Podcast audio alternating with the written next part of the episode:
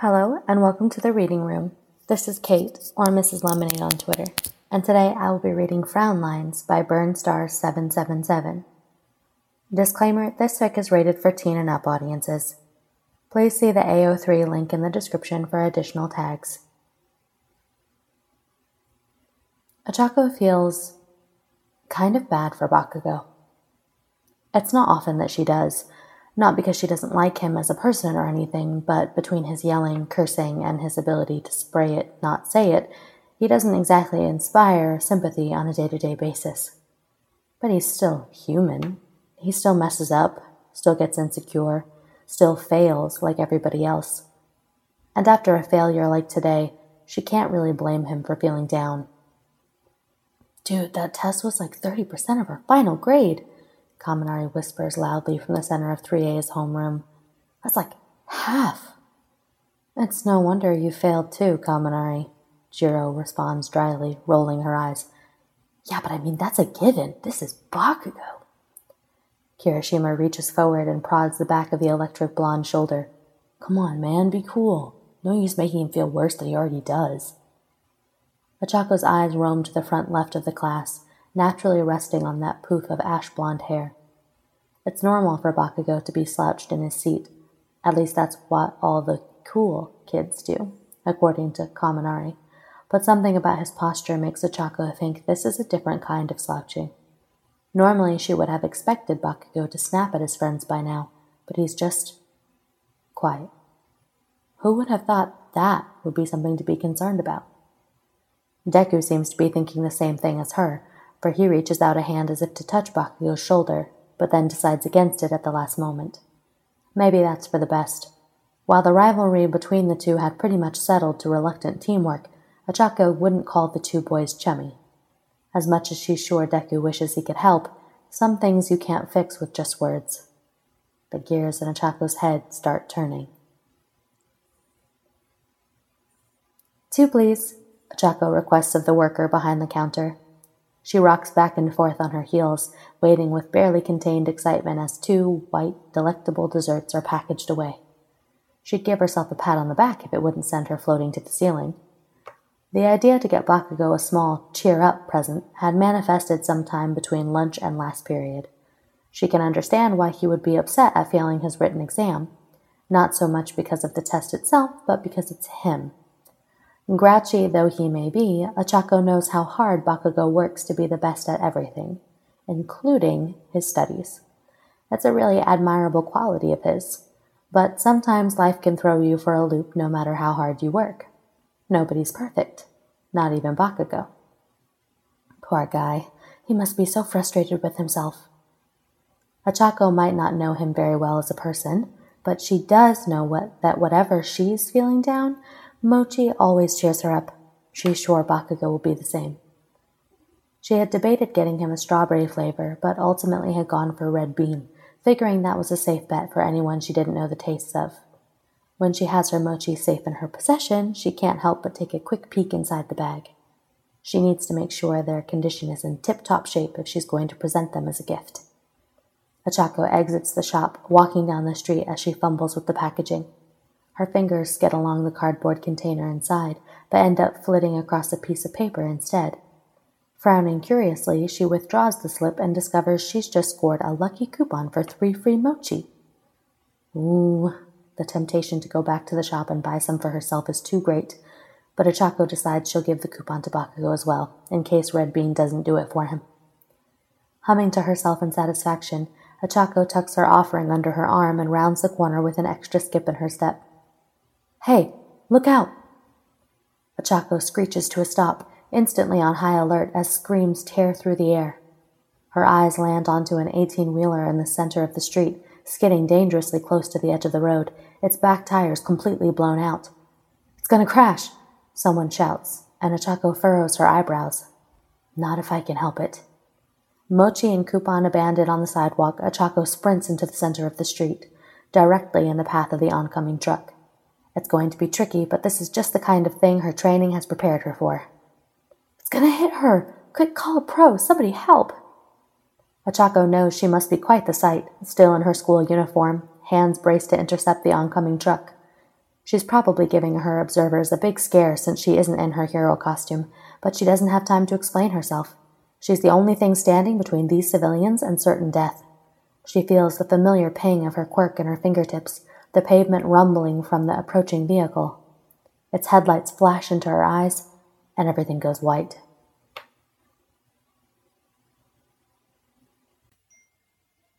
When Ochako opens her eyes again, her breath leaves her lungs. She clutches her chest, doubling over and struggling not to vomit, despite the fact that she knows she hasn't used her quirk yet. Her fingers dig into her knees as an overwhelming sensation of vertigo hits her. She stays like that for several seconds, just trying to remember how to breathe when she notices it's completely quiet. Ochako raises her eyes steadily, sweeping the area for the disaster scene, for the civilians. Where's the truck? Where is. Where's everybody? Okay, something is seriously wrong here. She knows for a fact this is the same place she was a moment ago because the landscape is like it was before, but it's like every building and road in sight has been replaced. Before she can figure if it's a good idea or not, Ochako's feet take her down a small path, once a large multi lane street.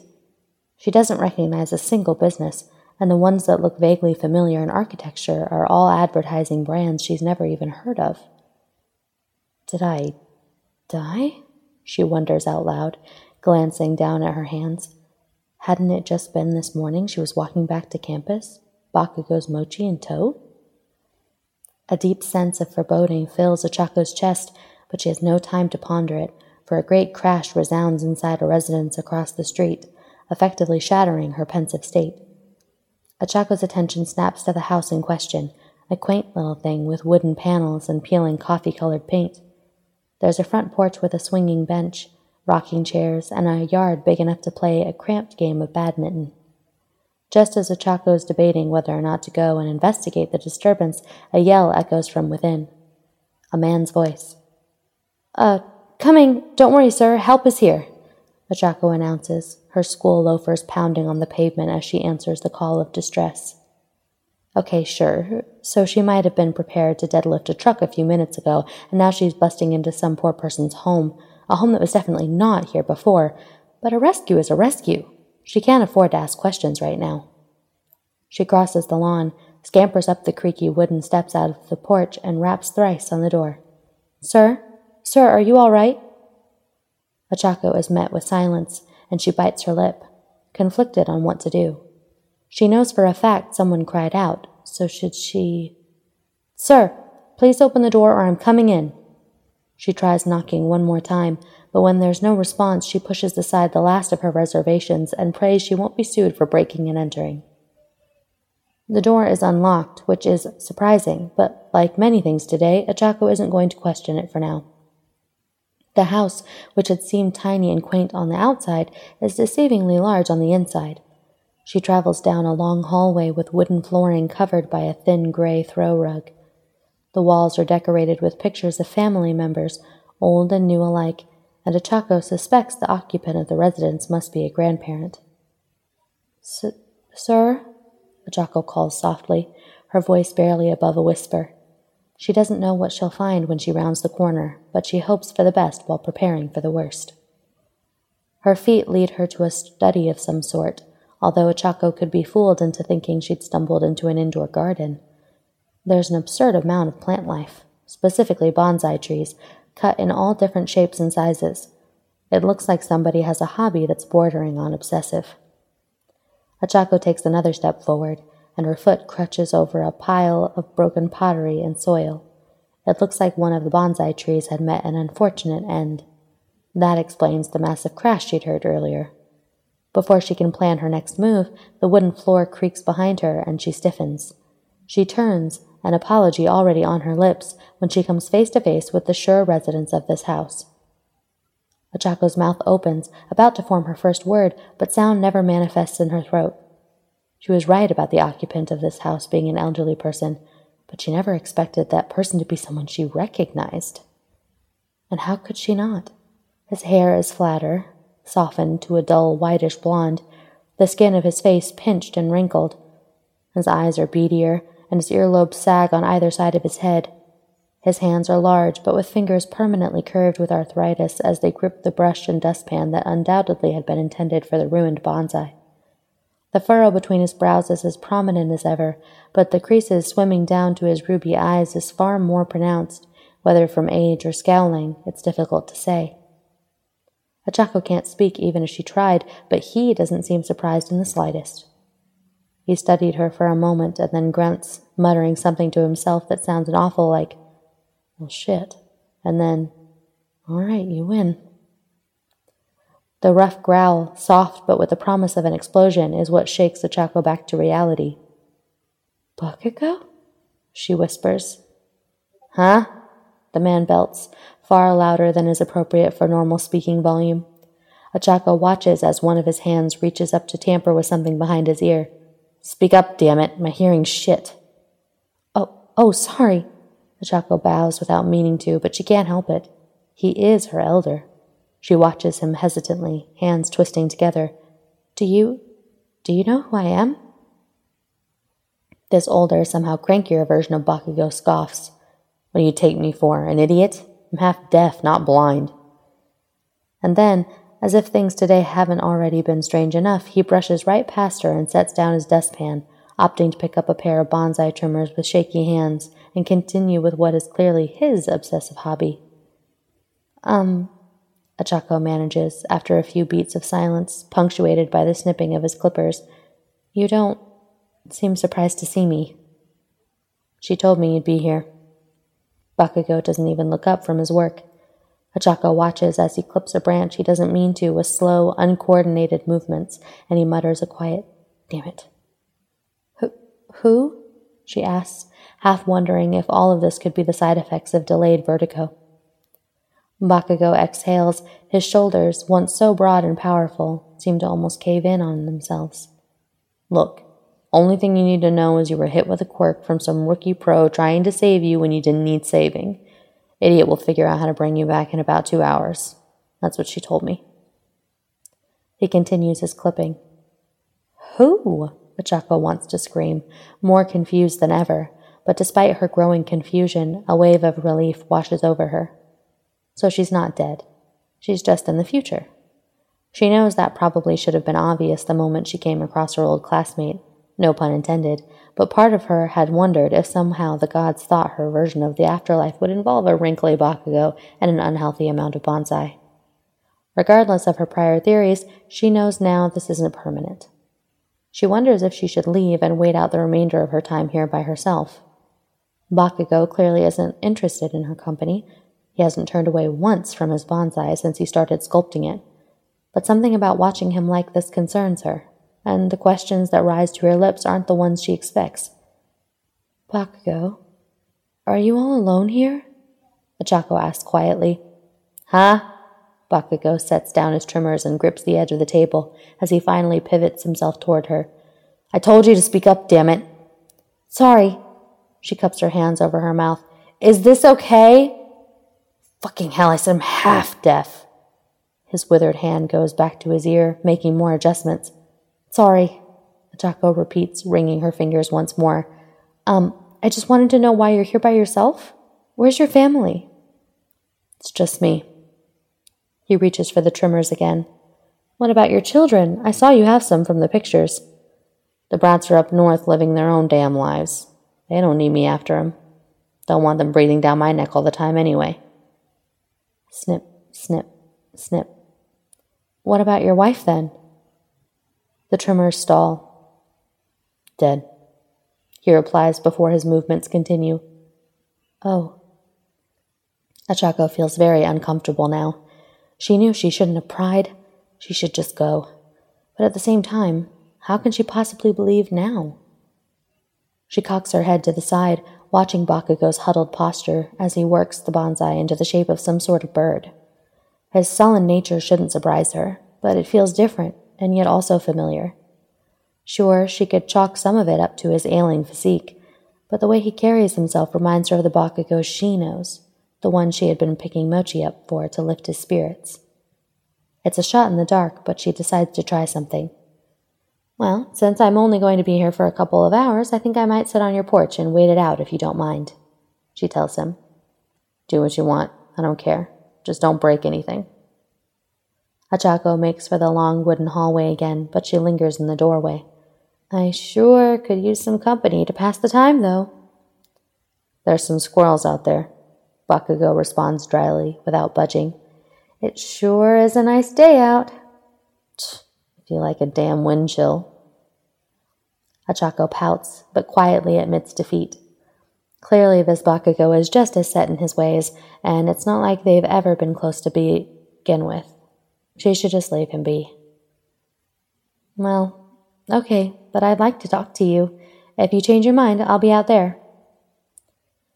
She leaves him to his trimming and exits his home, finding a place on a cushioned rocking chair and looking around the neighborhood. She can't believe this place used to be a crowded freeway with shops lining every corner.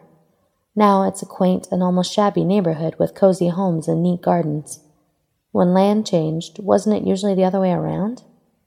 To be honest, Ochako doesn't mind in the slightest. In fact, she would want to live in a neighborhood just like this one someday.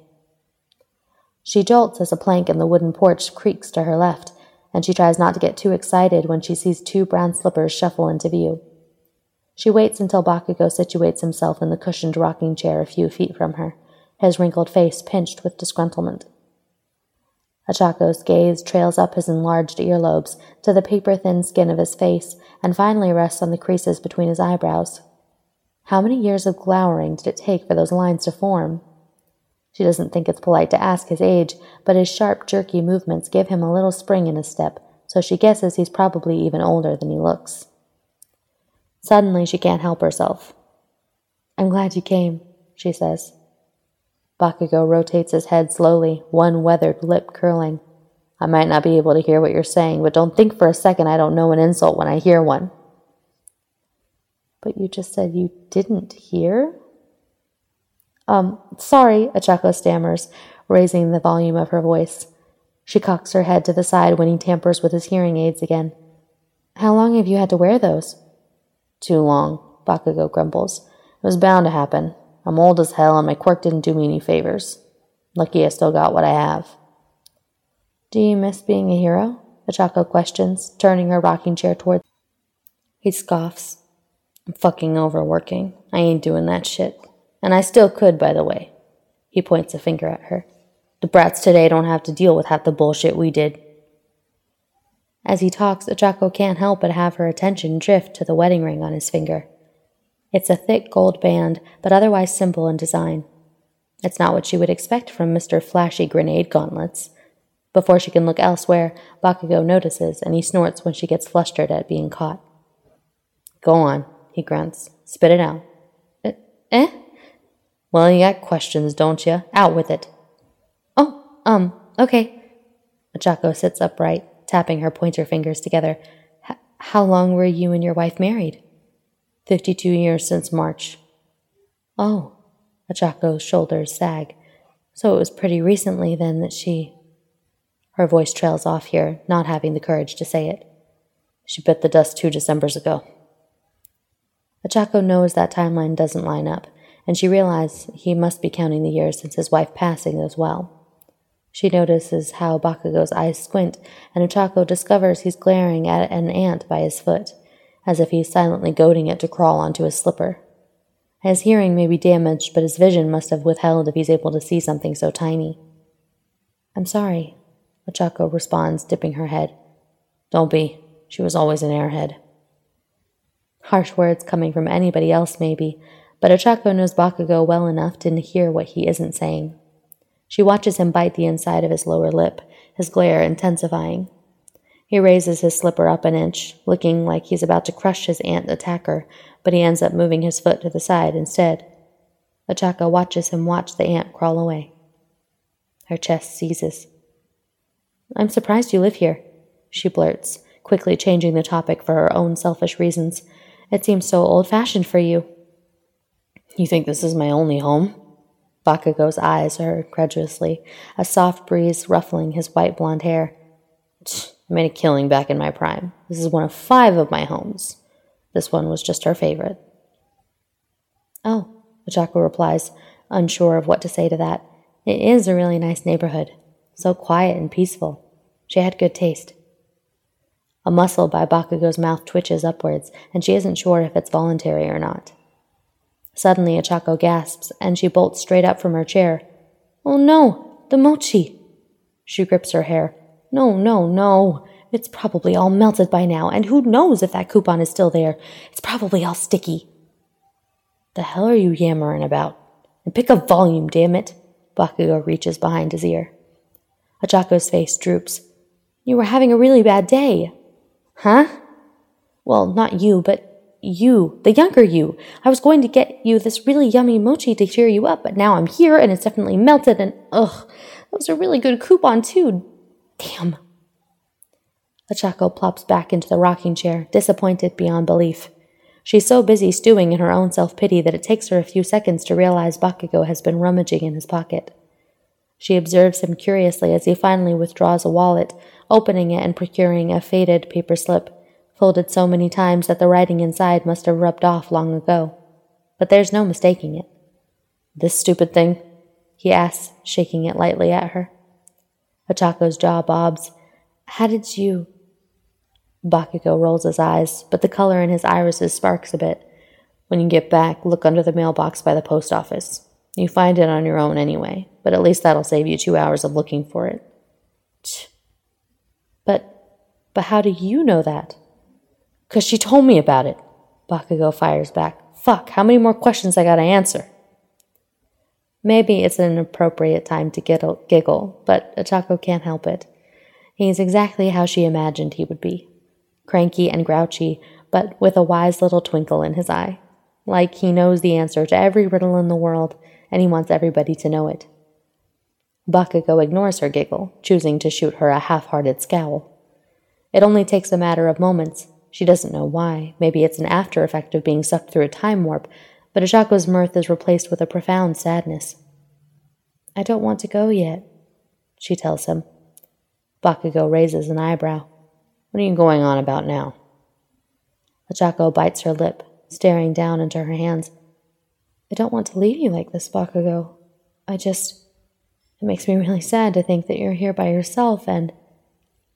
Something swats her clothed knee, and her head jerks up just as Bakugo is withdrawing his aged hand.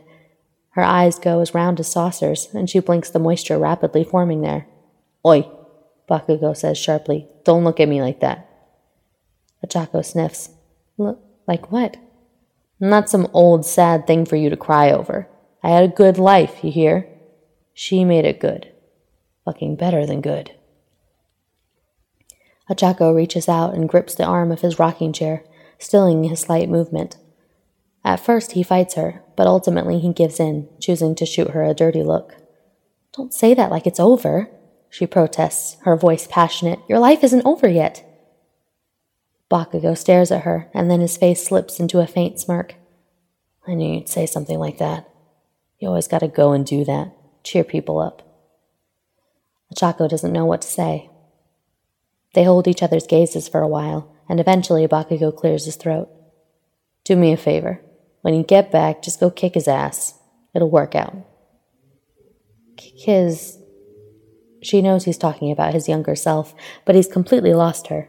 Rather than ask more questions and risk his wrath, she lets it go. Okay. Ochako starts to move her hands off the arm of his rocking chair when she feels a slight tug by her uniform sleeve. She glances down, realizing a few of Bakugo's curled fingertips have latched onto the material. The grip is firm but ailing, and Ochako knows she could break away from it if she really wanted to. What are you doing? She manages. I'm just looking. Got a problem with that? That's the quietest thing he's said yet. When Ochako looks up again, Bakugo's face is unreadable, but the corners of his eyes are wet. Good to see you. The statement is barely above a mumble, but it's the last piece of a puzzle Ochako hadn't been trying to solve. Sure, she could ask Bakugo more questions. She could inquire why he's kept a silly, ratty coupon in his wallet all of these years, why he didn't flinch when she appeared in his study, why in the photos of his family there's a woman who looks like her baba. She could ask, but she doesn't think he would answer. She'd rather find out on her own, anyway.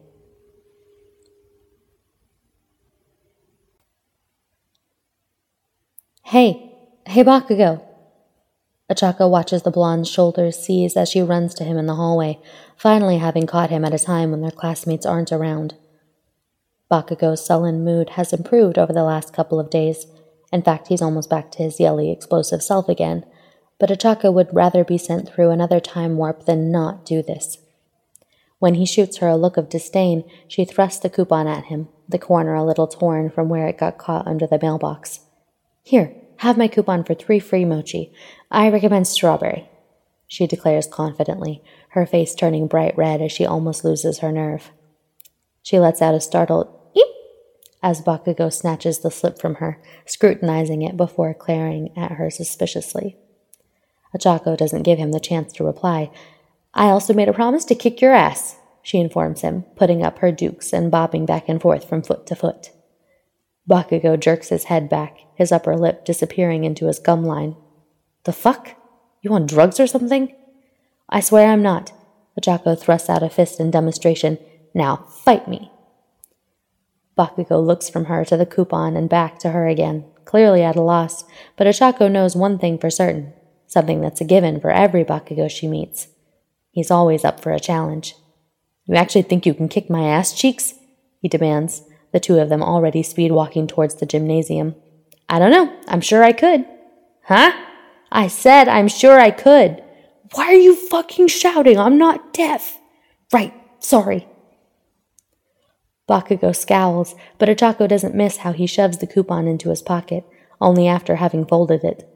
Without entirely meaning to, her attention goes to the space in between his brows, noting the little crinkle starting to form there.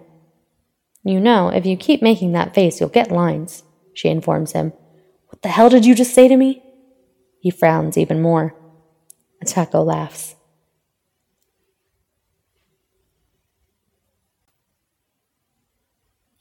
Thank you so much for listening. If you enjoyed this reading, please use the AO3 link in the description to give the author a well deserved kudos and comment. Also, don't hesitate to message us on Twitter with your requests for fics to be read.